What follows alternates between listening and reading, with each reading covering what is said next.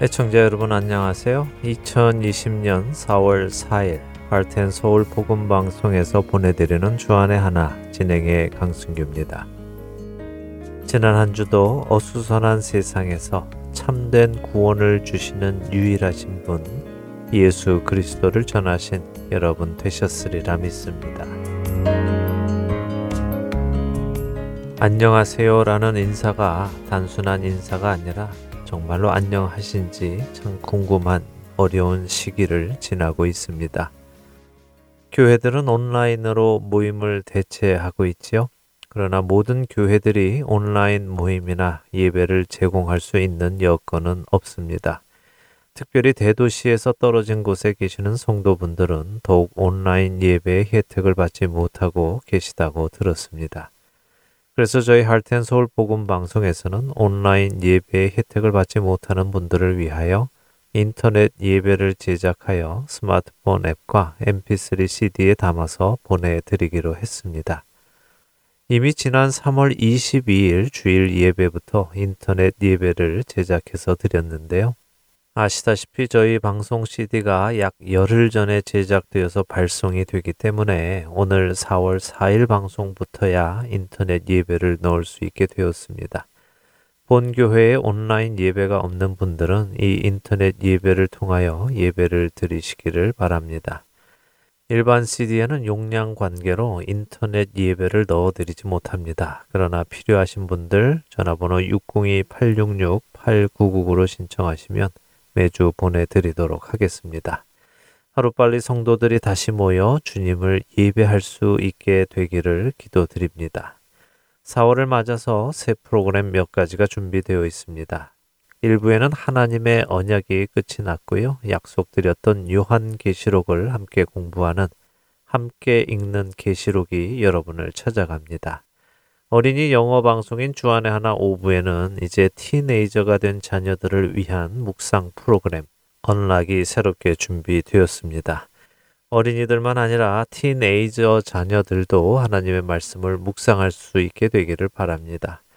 또 영어 방송인 주안의 하나 6부에는 현재 한국어로 방송되고 있는 왕들의 이야기가 Story of the Kings라는 영어 프로그램으로 제작되어서 방송이 됩니다. 다음 세대들을 위해 함께 기도하는 시간 Praying for the Next Generation도 새로 여러분을 찾아갑니다. 오랫동안 기도해왔던 일본어 프로그램에도 드디어 설교 말씀이 준비가 되었습니다. 야스오 츠토무 목사님께서 전해주시는 설교 말씀 4월부터 들으실 수 있습니다. 4월에도 할텐 서울 복음 방송과 함께 주님과 동행하게 되는 우리 모두 되기를 소망합니다. 첫 찬양 함께 하신 후에 말씀 나누겠습니다.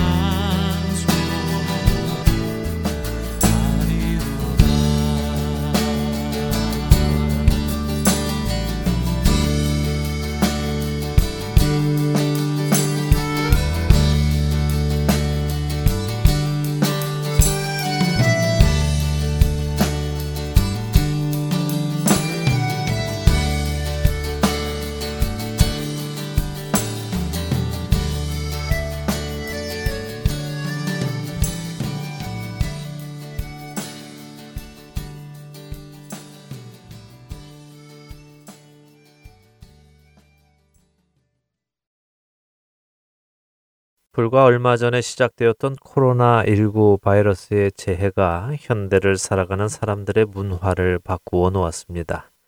생필품 구하기는 어려워져서 보는 대로 사람들은 구입하고 사재기를 하지요. 사람들이 많이 모이는 곳에는 가지 않는 문화도 생겼습니다. 일륜지 대사라는 결혼식에도 사람들이 모일 수 없게 되고요. 장례식도 마찬가지입니다. 마스크를 끼고 결혼식을 하는 커플의 모습도 볼 수 있었습니다.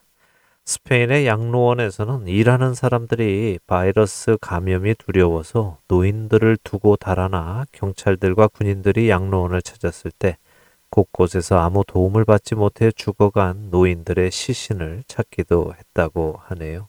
또 영안실이 모자라 아이스 스케이트장을 임시 영안실로 쓰고 있다는 소식도 들립니다. 식당들은 문을 닫고 배달과 투고 서비스만 제공하고 있는데요. 이 방송이 나갈 즈음 또 어떤 변화가 어떻게 생겨났을지 미지수입니다.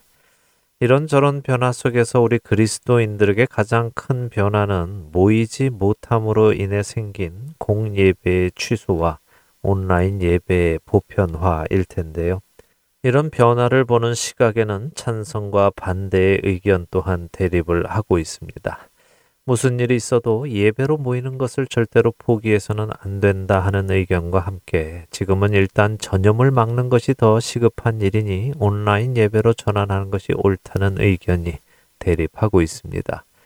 실제로 루이지애나주에 있는 라이프 태버네클 교회는 바이러스 확산을 두려워 말고 교회에 나와 하나님께 예배드리자며 화요일에도 300여 명이 모여 예배를 드려 지역 경찰과 마찰이 있기도 했습니다. 또한 미시간주 그레첸 휘트머 주지사는 코로나19 방역을 위해 50명 이상의 모임을 금지하지만 여기에 예배는 포함되지 않는다고 말하며 정부가 교회의 문을 닫으라고 명령할 권한은 없다고 하여 또 눈길을 끌었습니다.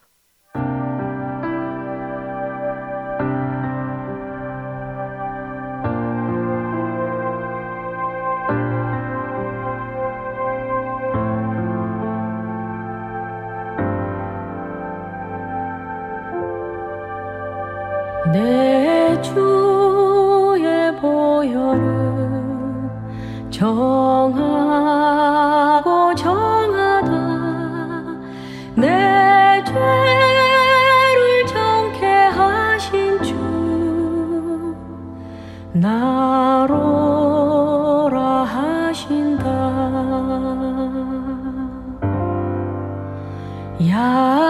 약하고 주에도 주께로 나가며 힘 주시고 내 주함을 곧 씻어 주시네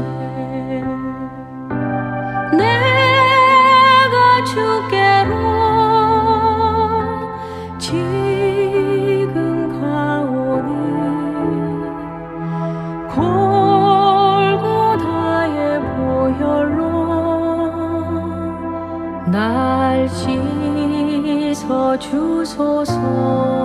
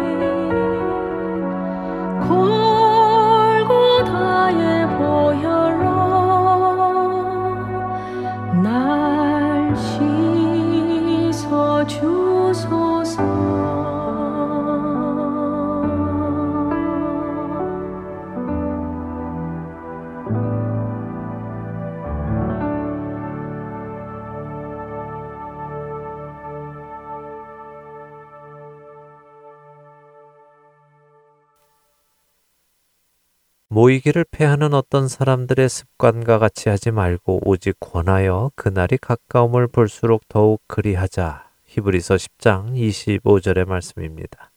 코로나 사태로 인하여 예배의 모임이 제한되었지만 그래도 모이기를 패해서는 안 된다며 이 히브리서 10장 25절의 말씀을 많이 인용하고 있습니다.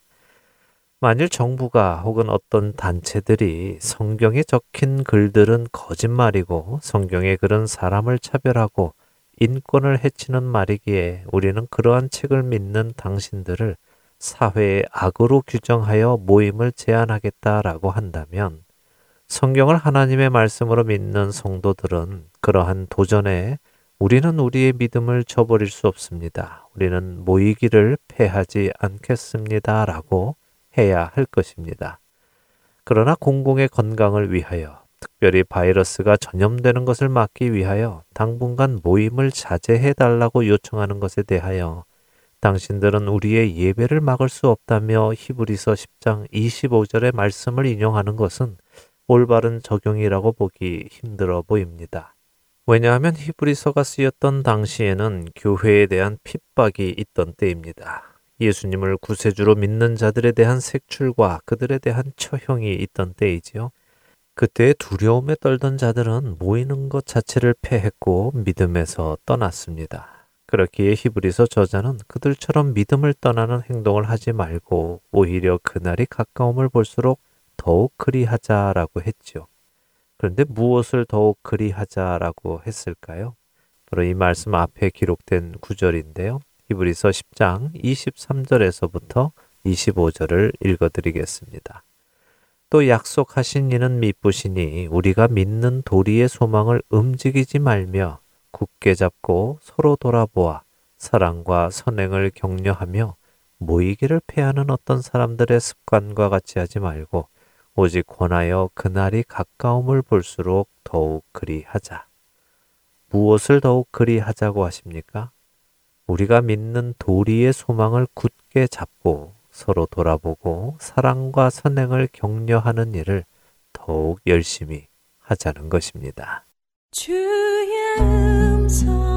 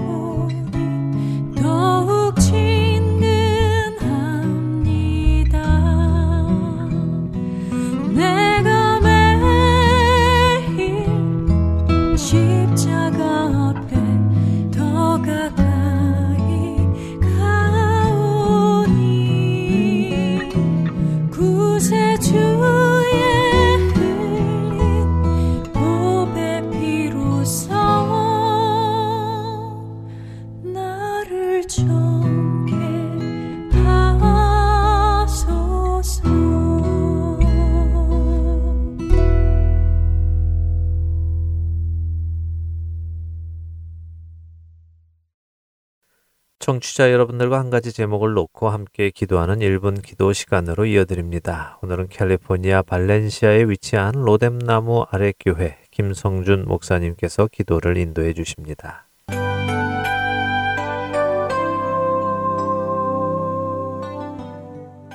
애청자 여러분 안녕하세요. 하트앤서울 복음방송 1분 기도 시간입니다. 저는 캘리포니아 로뎀나무 아래 교회 김성준 목사입니다. 요즘 우리의 삶에 가장 강하게 영향을 미치고 있는 것이 무엇입니까? 자신의 학업, 종교, 학벌, 가족 등등 모든 것과 관련 없이 전 세계인을 강타하고 있는 것은 바로 코로나 바이러스입니다. 맨 처음 중국 우한에서 발병이 시작되었을 때 우리는 이 사태를 얼마나 심각하게 받아들였나요? 여러분은 그곳을 위해 울며 기도하며 회개했습니까? 다만 내 자신, 내가 속한 일터, 교회, 또한 내가 살고 있는 곳이 아니라는 이유로 우린 지구 반대편에서 일어나고 있는 일 정도로 생각하고 넘겼을지 모릅니다. 하지만 2개월이 지난 지금 그것은 바로 우리 곁으로 다가왔고 우리 자녀들의 학업에 영향을 미치며 우리를 교회로부터 차단하고 우리를 일상적인 삶으로부터 그리고 커뮤니티로부터 차단하며 사람과 사람의 관계를 빼앗아 버리고 말았습니다. 시편 56편 3절 4절을 보면 다윗이 가드에서 블레셋 사람에게 잡혔을 때 그는 이렇게 고백하고 있습니다. 내가 두려워하는 날에는 내가 주를 의지하리이다. 내가 하나님을 의지하고 그 말씀을 찬송하올지라. 내가 하나님을 의지하였은즉 두려워하지 아니하리니 혈육을 가진 사람이 내게 어찌하리이까. 자, 이 시간 우리 함께 기도하기를 원합니다. 첫 번째로 우리가 두려워했던 마음을 회개하고 주님께로 나아갑시다. 두려워했던 마음을 용서하시고 사하시며 감사하는 마음을 허락하여 주시옵소서. 감사는 하늘 문을 여는 열쇠라고 하셨으니 하나님 이 모든 재앙을 거두어 주시고 우리의 회개를 받아 주시고 이 지구상의 암적인 존재인 코로나 바이러스 19을 물리쳐 주시옵소서. 두 번째로 기도하실 내용은 주님께서 지혜를 부어 주셔서 이 바이러스를 치료할 수 있는 치료제와 이것을 예방할 수 있는 백신을 개발할 수 있도록 여러분 같이 기도해 주시기를 바랍니다. 세 번째 기도할 제목은 나, 내 가족, 내 교회, 내 것만 챙기면서 이기적이었으며 교만했던 저희 자신들을 회개하오니 저희를 용서하시고 이 시간 전 세계에서 고통받고 아파하는 많은 이들을 위해 기도하오니 주님 긍휼을 베풀어 달라고 함께 기도해 주시기를 바랍니다. 다 같이 이렇게 한 마음으로 기도하겠습니다.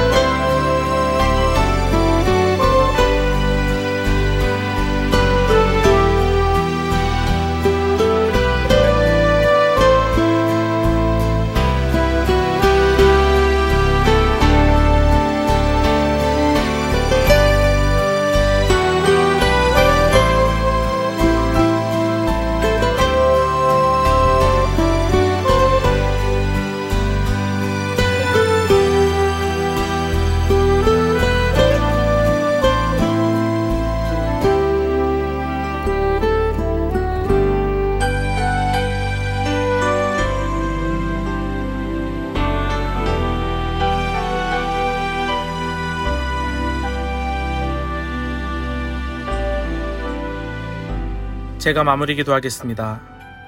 주님, 이 시간 회개의 영을 부으셔서 죄로 더러워진 저희의 영과 육과 혼을 깨끗하게 하시고 말과 또한 교만한 눈짓과 행동으로 묶었던 저희의 묶임을 풀어주시고 저희와 하나님과의 막혔던 소통의 통로를 뚫어주시고 사탄에게 사로잡혔던 저희의 썩은 부분들을 도려내어 주시옵소서 그 모든 죄를 용서하시고 사하여 주시옵소서 주님 이 시간 전 세계 위정자들과 코로나 바이러스 치료를 위해 관계된 의료인들에게 지혜와 힘과 은혜를 불어넣어 주셔서 전 세계로 번져 있는 코로나 바이러스로부터의 고통으로부터 끊어 주시고 자유를 허락해 주시옵소서.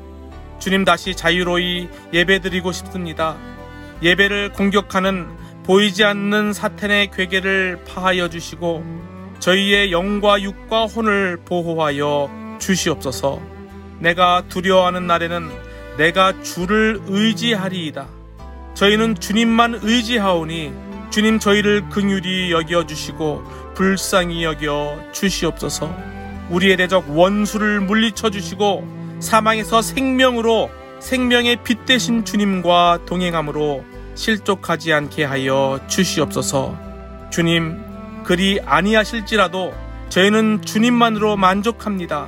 주님을 찬양합니다. 감사드리며 예수님의 거룩하신 이름으로 기도하옵나이다. 아멘.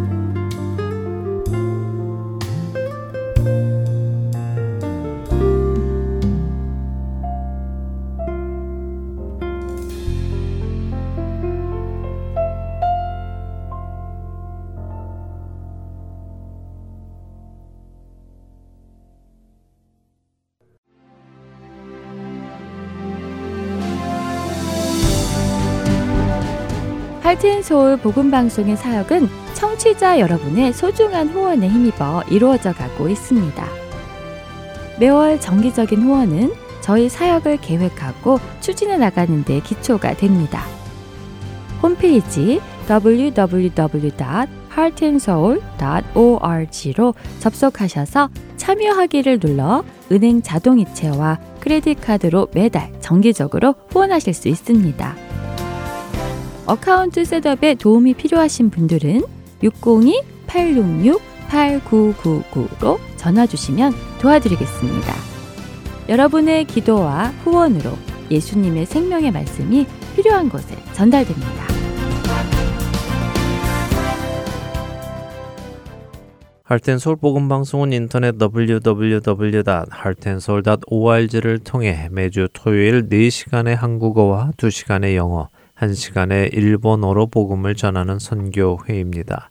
이 방송은 스마트폰 앱이나 팟캐스트를 통해 여러분의 스마트폰에서 들으실 수 있으며 매주 댁에서 CD나 MP3 CD로 받아서 들으실 수도 있습니다. 자세한 문의는 방송사 사무실 전화번호 602-866-8999로 해주시면 안내해 드리겠습니다. 4월을 맞아 새로 제작된 프로그램입니다. 요한 계시록을 공부하는 시간이지요. 함께 읽는 계시록으로 이어드리겠습니다.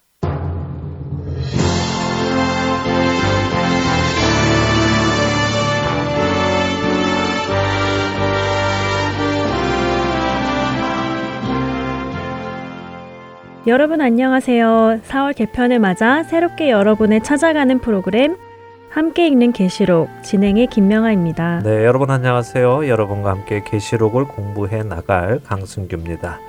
김명아 아나운서는 할텐서울 복음 방송에서 첫 인사를 드리지요. 네, 어, 얼떨결에 경험도 없는 제가 이렇게 방송까지 하게 되었는데요. 네. 아, 첫 프로그램부터 어렵다고 알려진 요한계시록을 공부하게 되어서 뭐랄까 두렵기도 하고 과연 잘 해낼 수 있을까 걱정도 되고 그렇습니다. 네, 뭐 기도하며 준비하시면 주님께서 잘 인도해 주시리라고 믿습니다. 애청자 여러분들도 함께 기도하실 것이라고 믿습니다. 자, 이 프로그램 제목은 함께 읽는 계시록입니다. 그런데 김명아 아나운서가 이미 이 계시록이 요한 계시록인 것을 언급하셨어요. 네.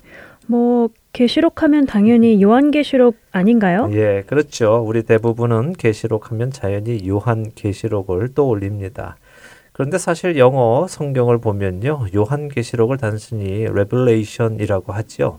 계시록이라고 부릅니다. 물론 이 계시록은 사도 요한이 본 것을 쓴 것이기에 요한 계시록이라고 합니다만 엄밀히 따져 보면요. 이 계시는 요한의 계시라고 말하기보다 1장 1절에 시작하는 말씀이 더 정확한 제목이라고 할 수 있습니다. 자, 계시록 1장 1절의 첫 마디를 한번 읽어 주시겠어요? 네, 요한계시록 1장 1절의 첫 마디입니다. 예수 그리스도의 계시라. 네. 아, 그렇네요. 어, 요한의 계시가 아니라 예수 그리스도의 계시라며 시작이 되네요. 그렇습니다. 예수 그리스도의 계시라 하면서 이 책이 시작이 됩니다. 그러니까 엄밀히 말하면 이 책의 내용은 예수 그리스도께서 주신 계시지요. 요한이 받은 계시고요. 어, 계시. 이 계시라는 말은 무슨 뜻일까요? 계시요. 어, 뭐랄까 무언가를 알려주는 그런 의미 아닌가요? 예, 맞습니다. 계시라는 한자는요. 10개, 보일시라는 한자를 사용하는데요. 열어서 보여준다 하는 의미지요. 아, 영어 Revelation 역시 감추었던 것을 알게 한다는 의미입니다. 그리고 이 요한 계시록이 쓰여진 원어인 헬라어로 계시는 아포칼롭시스라고 하는데요. 그 의미는 덮개를 벗기다, 막을 열다 하는 의미이죠. 그래서 김명아 아나운서가 말씀하신 대로 무언가 알려주는 것입니다. 감추었던 것, 덮여 있던 것을 열어서 보여주는 것이죠. 요한계시록 1장 1절의 첫 문장은 예수님께서 감추어졌던 것을 열어서 보여주신다는 말로 시작을 하는 것입니다.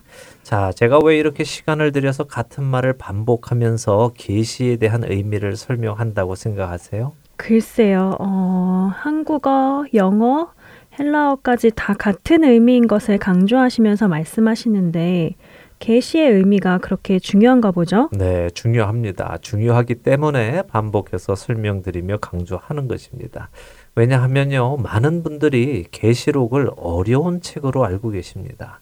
수수께끼 같은 책, 알 수 없는 책, 이해할 수 없는 책이라고 생각을 하시죠. 그렇죠. 네, 그렇게 생각을 하시기에 그래서 이 책을 멀리 하기에 요즘 코로나 바이러스 때문에 한국 사회 전면에 드러난 이단이 있죠. 아, 신천지요? 네, 신천지 그 이만이라는 사람이 구세주, 다시 온 예수, 보혜사 뭐 이런 좋은 것을 다 갖다 붙여서는 자신을 믿게 만듭니다. 이 이만이라는 사람이 주장하는 것이 무엇이냐 하면요. 요한계시록은 자기만이 해석할 수 있다라고 주장하는 것입니다. 그리고 수많은 사람들이 그 말에 미혹되어서 이단에 빠져 있는 것이죠. 그런데 대부분의 이단들이 이 계시록을요 자기만 이해한다고 주장을 하고 추종자들은 그런 그들의 말이 사실이라고 믿고 쫓고 있습니다. 그러나 나만이 계시록을 이해할 수 있다라고 주장하는 것부터가 이미 이단입니다. 지금 우리는 계시록 1장 1절 첫 문장을 나누면서 이 책이 예수님께서 감추어졌던 것을 알려주시는 책이라는 것을 배우지 않았습니까? 그렇네요. 계시록은 예수님께서 알려주시는 책인데 자신만이 그것을 알 수 있다고 주장하는 것 자체가 잘못된 것이군요. 네, 그럼요. 계시록을 자신만 이해한다든가 자신만 풀 수 있다든가 하는 사람을 혹시라도 보거나 만나게 되시면요. 무시하고 멀리 하시기 바랍니다. 네. 우리가 오늘부터 함께 이 계시록을 공부해 나가다 보면 이 책은 하나님께서 우리가 반드시 알아야 하는 것을 알려주기 위해서 주신 말씀이라는 것을 알게 되실 것입니다. 이 책은 숨기는 책이 아니라요. 비밀스러운 책이 아니라 오히려 그 반대로 열어주는 책이고 비밀을 알려주는 책입니다. 아, 저도 늘 요한계시록은 뭔가 어려운 책이라고만 생각을 하고 그래서 좀 두려워서 잘 읽어보지 않았던 것 같은데 왠지 이번 공부를 통해서 이해할 수 있을 것 같아서 기대가 됩니다. 네, 저도 그런 마음으로 이 프로그램을 준비합니다.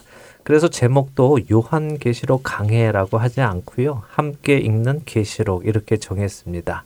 강해처럼 한마디 한마디 다 풀어주는 그런 형식보다는 전체적으로 함께 읽어 나가면서 그 의미를 이해해 나가는 방식을 택했지요.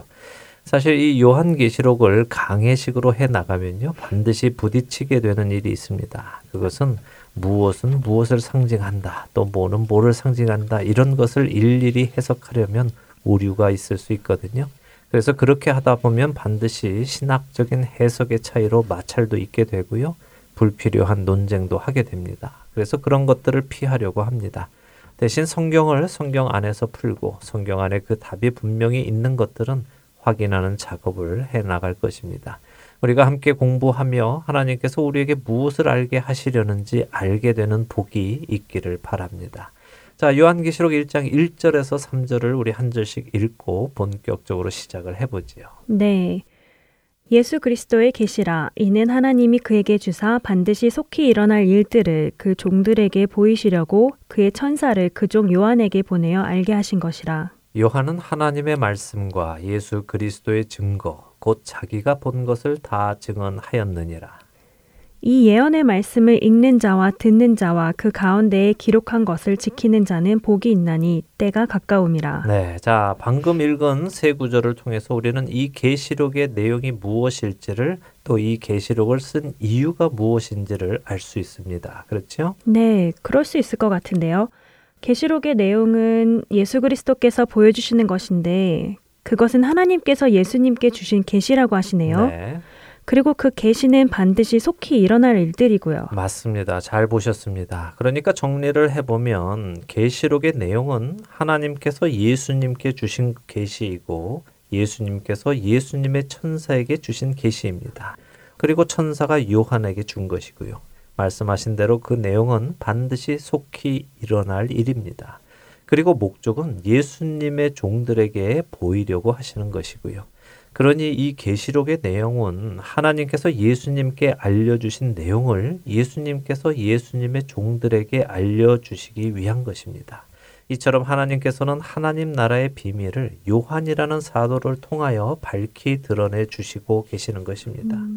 요한은 하나님께서 해주신 말씀과 자기가 본 것을 다 이 책에 증언했다고 하지요. 그렇기에 이 책의 말씀을 읽는 자와 듣는 자와 그 가운데 기록한 것을 지키는 자는 복이 있다고 선포합니다.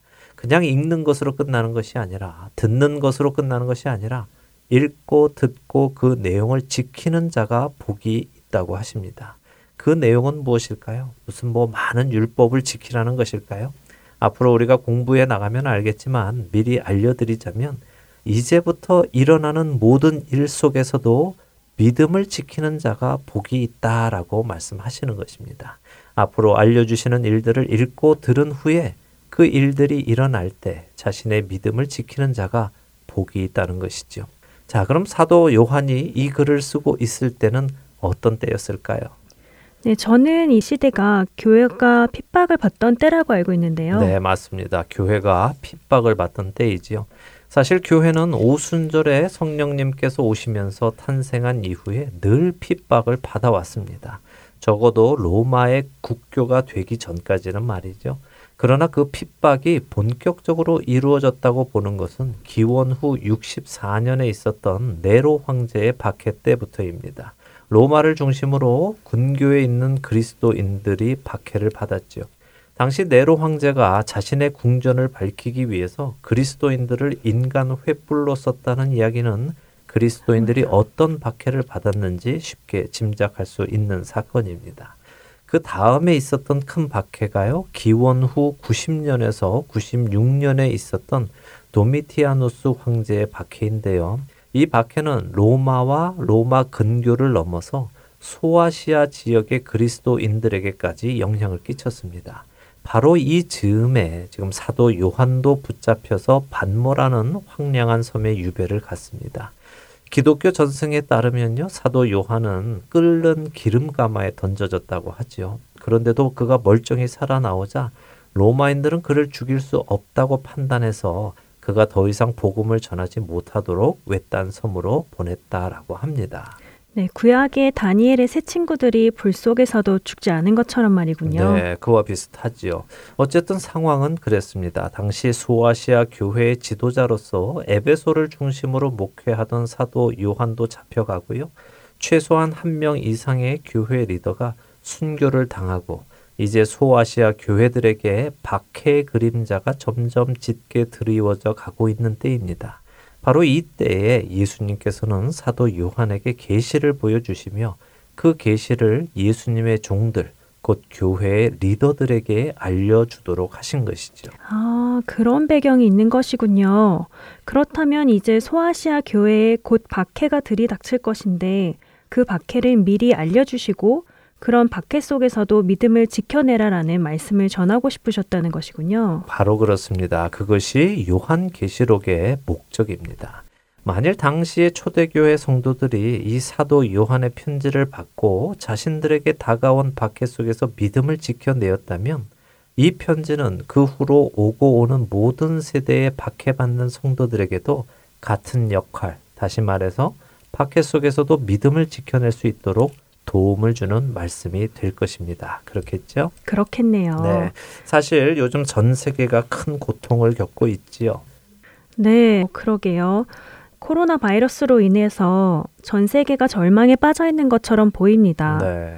뭐랄까, 마치 핵전쟁 이후에 폐허가 된 세상의 이야기나 음, 좀비들로 인하여 사람들이 숨어 지내는 이야기들을 담은 영화가 현실이 된 것만 같아 보입니다. 네, 이렇게 큰 전염병이 돌고 인해 사람들이 사재기를 하며 생필품이 없어져서 고생을 하고 하는 일을 보면서 한쪽에서는 요한 계시록의 말씀이 이루어진다고 믿는 사람들도 있습니다. 네, 맞아요. 제 주위에도 종말이 가까이 왔다고 하는 사람들도 많이 있더라고요. 네, 그렇죠. 저도 주위에 여럿 보았습니다. 물론 맞는 말입니다. 오늘 우리는 어제보다 하루 더 종말에 가까이 와 있지요. 그래서 하루하루 우리는 종말에 더 가까이 가고 있는 것은 맞습니다. 그러나 우리가 성경을 잘 살펴보면 반드시 어떤 일이 있기 이전에 있어야 하는 일들이 있음도 알게 됩니다. 이러한 사실을 우리가 잘 파악을 해서 다른 이들에게 예수님을 전할 때 감정적으로 전하는 것이 아니라 성경의 근거에서 정확하게 전해야 할 것입니다. 그러려면 우리가 먼저 잘 알아야 하겠지요. 네. 예, 이러한 어수선한 시기에 우리에게 계시록을 공부하게끔 하신 하나님의 뜻이 분명히 있으리라고 믿습니다. 앞으로 함께 공부해 나가면서 마지막 때에 대한 분명한 개념이 우리 안에 자리 잡히고요. 이로 인해 아직 믿음이 없는 자들에게도 분명한 성경의 계시를 전할 수 있게 되고 우리와 그들이 함께 예수님이 다시 오실 날을 준비할 수 있게 되기를 소망합니다. 아멘. 그렇게 되기를 소망합니다. 네, 오늘 함께 읽는 계시록 첫 시간에는 1장 1절에서 3절을 읽으면서 이 책이 어떤 책이며 무슨 목적으로 쓰였는지를 잠시 살펴보았습니다. 그리고 이 책이 쓰여질 당시의 배경을 잠시 살펴보았지요. 다음 시간부터는 구절들을 함께 읽으면서 공부를 할 것입니다. 오늘 마치기 전에 요한계시록에 대한 설명을 조금 더 드리고 마치도록 하겠습니다. 요한계시록은 성경의 마지막 책입니다. 그렇죠? 네. 그렇다면 성경의 첫 책은 무엇일까요? 어, 당연히 창세기죠. 네, 맞습니다. 창세기입니다. 창세기는 하나님께서 어떤 목적을 가지고 어떤 일을 시작하심을 기록한 책입니다. 그 어떤 목적은 무엇일까요? 하나님께서 하나님의 자녀들을 만드시는 목적입니다. 하나님의 백성, 하나님의 가족을 만드시는 일이죠. 그 목적을 가지고 하나님은 천지를 창조하기 시작하셨습니다. 모든 것을 아시며 시간과 공간 밖에서 운행하시는 하나님께서 시간과 공간 안에 인간을 창조하시고 그 인간 중에서 하나님의 백성을 얻는 일을 시작하신 것이죠. 그리고 그 시작하신 일의 완성이 바로 성경의 마지막 책인 계시록에 기록이 되어 있는 것입니다. 창세기에 낙원을 짓고 사람을 두셨지만 사람은 죄를 지음으로 그 낙원에서 쫓겨나야만 했지요. 그러나 하나님께서 그런 사람을 영원한 낙원으로 다시 데리고 들어오시는 일을 완성하십니다. 그것이 이 계시록에 기록되어 있는 것입니다. 처음 낙원에 사탄이 들어와서 사람으로 죄를 짓게 하고 사람과 하나님의 사이를 갈라놓고 사망을 가지고 들어오지요. 그 사탄이 어떻게 하나님께 심판을 받고 죄와 사망이 함께 심판을 받고 사람은 하나님과 어떻게 다시 화목하게 되는지를 보여주는 것이 바로 이 계시록입니다.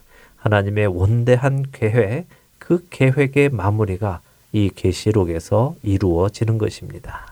이렇게 말씀을 듣고 보니까 계시록이라는 책은 우리가 흔히 생각했던 두렵고 무서운 책이라기보다 오히려 하나님의 은혜가 담겨 있는 책이고 그래서 감동적인 책일 것 같다는 생각이 드네요. 네, 바로 말씀하셨습니다. 계시록은 우리에게 두려움을 주는 책이 아니라 소망을 주는 책입니다. 우리로 이 세상에서 주어지는 어려움을 다가올 영원한 기쁨을 위해서 참고 견딜 수 있게 해주는 귀한 책입니다. 이 귀한 책을 우리가 다음 시간부터 살펴보도록 하겠습니다. 네, 기대가 되는데요. 저도 이 책을 공부하며 천국의 소망을 품게 되기를 소망해 봅니다. 또한 애청자 여러분들도 동일한 소망을 품게 되시기를 기도드립니다. 이제 다음 주부터 본격적으로 계시록을 살펴보겠습니다. 한 주간도 주 안에서 평안하시기 바랍니다. 저희는 다음 주에 다시 찾아뵙겠습니다. 안녕히 계십시오. 안녕히 계세요.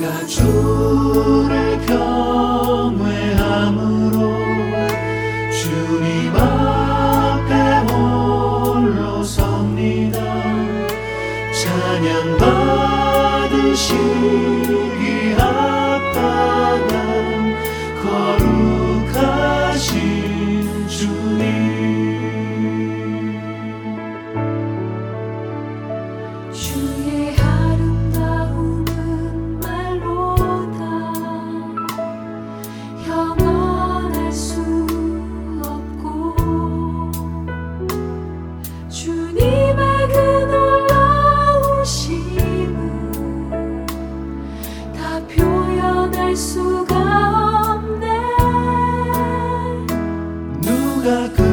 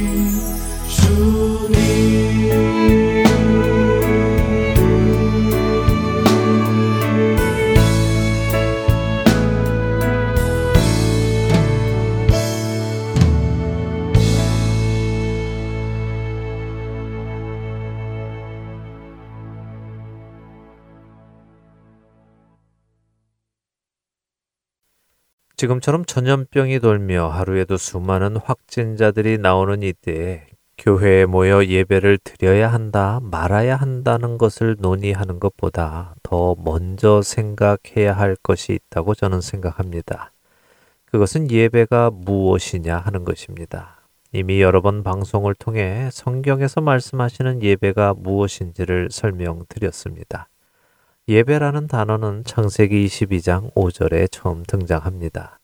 바로 아브라함이 약속의 아들 이삭을 데리고 하나님께서 일러주신 모리아 땅에 있는 산에 가서 그를 번제로 드리려고 할 때에 나오지요. 이에 아브라함이 종들에게 이르되 너희는 나귀와 함께 여기서 기다리라. 내가 아이와 함께 저기 가서 예배하고 우리가 너희에게로 돌아오리라 하고 아브라함은 지금 하나님께서 명하신 일을 하러 가면서 예배하러 간다고 표현했습니다. 그래서 예배란 하나님의 말씀에 순종하는 것을 의미합니다. 그것이 예배입니다. 이사야서 1장에 하나님께서는 이스라엘 백성들이 드리는 예배를 향해 이렇게 말씀하십니다. 이사야 1장 11절에서 14절입니다. 여호와께서 말씀하시되 너희의 무수한 재물이 내게 무엇이 유익하뇨? 나는 수장의 번제와 살찐 짐승의 기름에 배불렀고 나는 수송아지나 어린 양이나 숫 염소의 피를 기뻐하지 아니하노라. 너희가 내 앞에 보이러 오니 이것을 누가 너희에게 요구하였느냐? 내 마당만 밟을 뿐이니라. 헛된 재물을 다시 가져오지 말라. 분양은 내가 가증히 여기는 바요 월삭과 안식일과 대회로 모이는 것도 그러하니 성회와 아울러 악을 행하는 것을 내가 견디지 못하겠노라. 내 마음이 너희의 월삭과 정한 절기를 싫어하나니 그것이 내게 무거운 짐이라. 내가 지기에 곤비하였느니라. 하나님께서는 이스라엘 백성들의 예배를 거부하십니다. 왜 그러셨습니까? 그 이유는 그들이 하나님의 말씀을 따라 살지 않고 성회와 함께 악을 행했기 때문이라고 하십니다.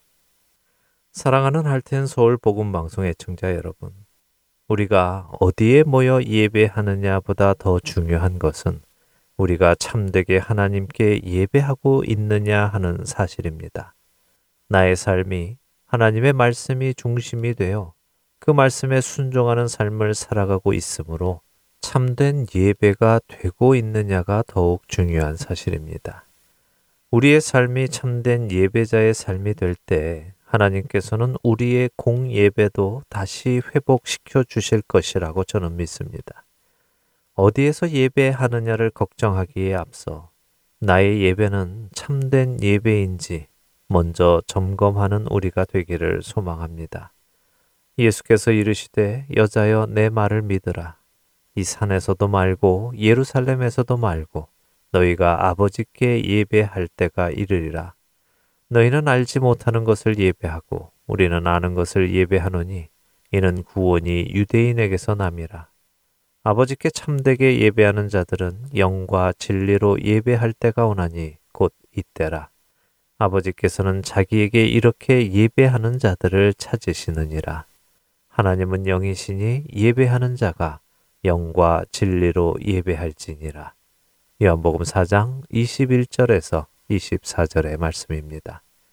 장소와 형식을 따지기 이전에 하나님의 말씀에 순종하는 삶을 삶으로 참된 예배를 회복하시는 저와 애청자 여러분이 되시기를 소원하며 오늘 주안의 하나 여기에서 마치도록 하겠습니다.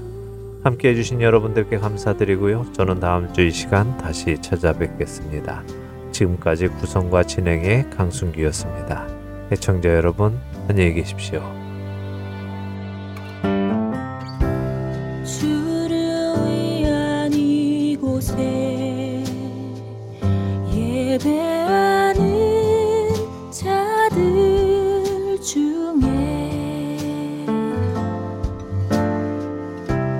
그가 찾는 주님께서 슬퍼하시